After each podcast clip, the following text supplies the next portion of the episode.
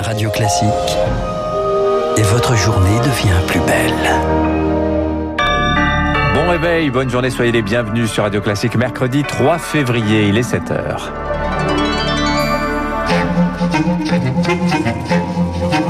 6h30, 7h30, la matinale de Radio Classique avec Dimitri Pavlenko. À la une ce matin, le vaccin pour tous ceux qui le souhaitent d'ici la fin de l'été. Promesse euh, prise hier soir par Emmanuel Macron. Un calendrier ambitieux malgré les retards de livraison qui s'accumulent.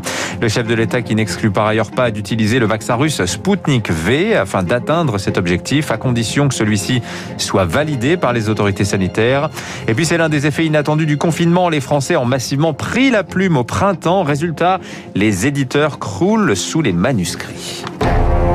Radio Classique.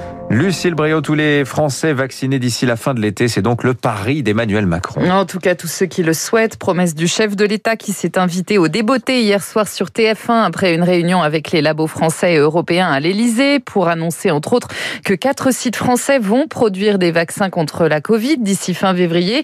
Une montée en puissance dans ce qui s'apparente à un vrai marathon vaccinal jusqu'à l'été. Victoire Fort. Au total, 500 000 résidents en EHPAD seront vaccinés s'ils le souhaitent d'ici au mois prochain. Le président avance son calendrier pourtant bousculé par les retards des livraisons des laboratoires. Emmanuel Macron veut montrer qu'il ne reste pas les bras croisés. Nous devons trouver les pistes pour produire davantage, répond-il à l'industrie. Le vaccin AstraZeneca, dernier à être validé par la Haute Autorité de Santé, sera administré aux moins de 65 ans, en priorité au personnel soignant, précise le président. Le mot d'ordre de l'exécutif, c'est mobilisation générale. Au niveau européen, 2,3 milliards de doses ont été sécurisées. Environ 6 millions de vaccins doivent être réceptionnés par la France ce mois-ci, mais le mois de février sera surtout dédié à l'injection du rappel pour les primo-vaccinés. L'ambition pour les prochaines semaines a été revue à la baisse, mais Emmanuel Macron fait tout de même le pari de vacciner tous les Français volontaires à la fin de l'été.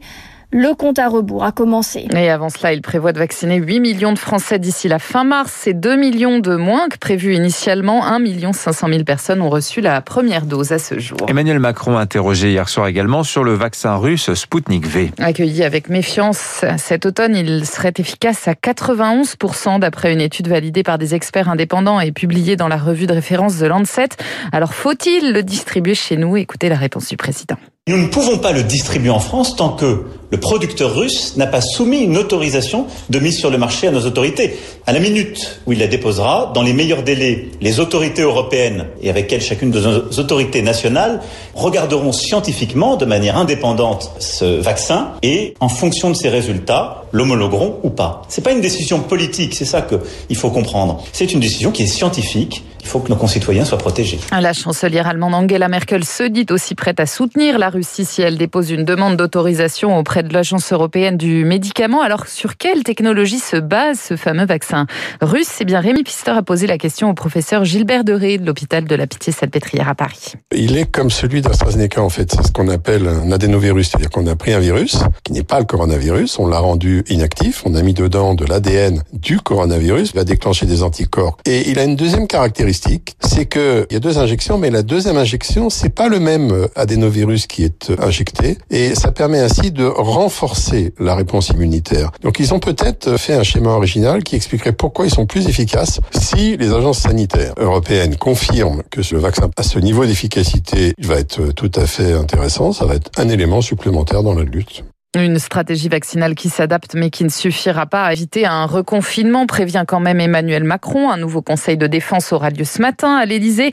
Depuis dix jours, l'épidémie s'est stabilisée à 20 000 cas quotidiens en moyenne, mais les variants continuent de progresser. Le Britannique représenterait désormais 15 à 20 des nouveaux cas en Ile-de-France. Et les nouvelles restrictions ne suffiront peut-être pas non plus. Hein. D'autant que ça cafouille Dimitri un peu au contrôle aux frontières depuis lundi. Impossible de rentrer en France sans son test PCR négatif, sauf pour les routiers et les transfrontaliers. Problème pour la police aux frontières, il y a encore un gros trou dans la raquette. Que faire des personnes verbalisées en infraction? Laurent Martin de Frémont est le délégué d'unité SGP Police dans les Alpes-Maritimes. Lorsqu'un Italien qui n'est donc pas frontalier se présente à la frontière et euh, n'est pas en capacité de présenter un test PCR négatif, après l'avoir verbalisé, cet Italien pourra continuer sa route sur le territoire puisque pour le moment, la note ne prescrit pas de non-admission pour raison sanitaire. Donc c'est là qu'on peut éventuellement s'interroger puisqu'on imagine que la mesure gouvernementale est destinée précisément à freiner la transmission du virus. Dans le reste de l'actualité, en Russie, près de 1400 personnes ont été arrêtées cette nuit à Moscou en marge d'une manifestation pro-Navalny. Ils protestaient contre la condamnation hier à trois ans et demi de prison de l'opposant à Vladimir Poutine. Washington, Bruxelles, Paris, Berlin et Londres appellent tous à sa libération immédiate. En France, c'est une nouvelle plainte ce matin dans le sillage de l'affaire Duhamel. Elle touche cette fois une figure du cinéma français, l'acteur Richard Berry. Sa fille aînée, Colline, l'accuse d'inceste. Elle vient de porter plainte auprès du producteur de Paris. Richard Berry dément lui fermement des accusations qu'il juge immondes. La plainte vise aussi son ancienne compagne, la chanteuse américaine Jean Manson. On termine avec euh, l'un des effets collatéraux inattendus du confinement. Depuis l'automne, Dimitri, les éditeurs, figurez-vous, croulent sous les manuscrits d'écrivains amateurs qui ont profité du confinement pour prendre la plume. Des romans en devenir qui racontent la crise sanitaire, mais Émilie Vallès met le niveau est plutôt moyen. Les confinements ont sans doute déclenché ou accéléré des projets d'écriture, explique Xavier Prien, directeur général du groupe L'Armatan. La maison d'édition reçoit aujourd'hui encore 150 à 200 manuscrits par semaine. On recevait à peu près tous les ans 5000 à 6000 manuscrits et là on en a reçu 3000 de plus. Ce nombre de manuscrits reçus ne va pas entraîner une augmentation mathématique du nombre de livres parus. Le but n'est pas de produire pour produire, mais bien de produire des livres qui méritent d'être édités. Et malheureusement, on n'a pas proportionnellement le même nombre de bons manuscrits qui a augmenté. Ce qu'on reçoit est globalement pas terrible. Seuls 10 à 15 des manuscrits reçus chez l'Armatan seront publiés, notamment des histoires de vie ou des récits sur des expériences personnelles.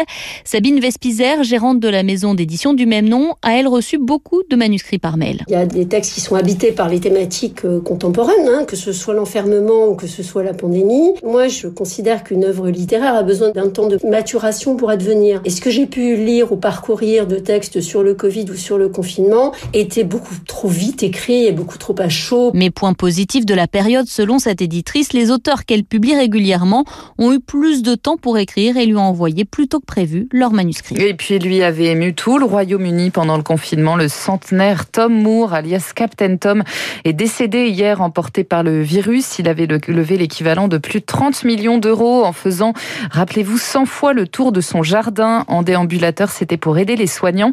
Des efforts qui avaient ému jusqu'à la reine d'Angleterre qu'il avait fait chevalier. Oh, l'histoire m'avait échappé, Captain Tom.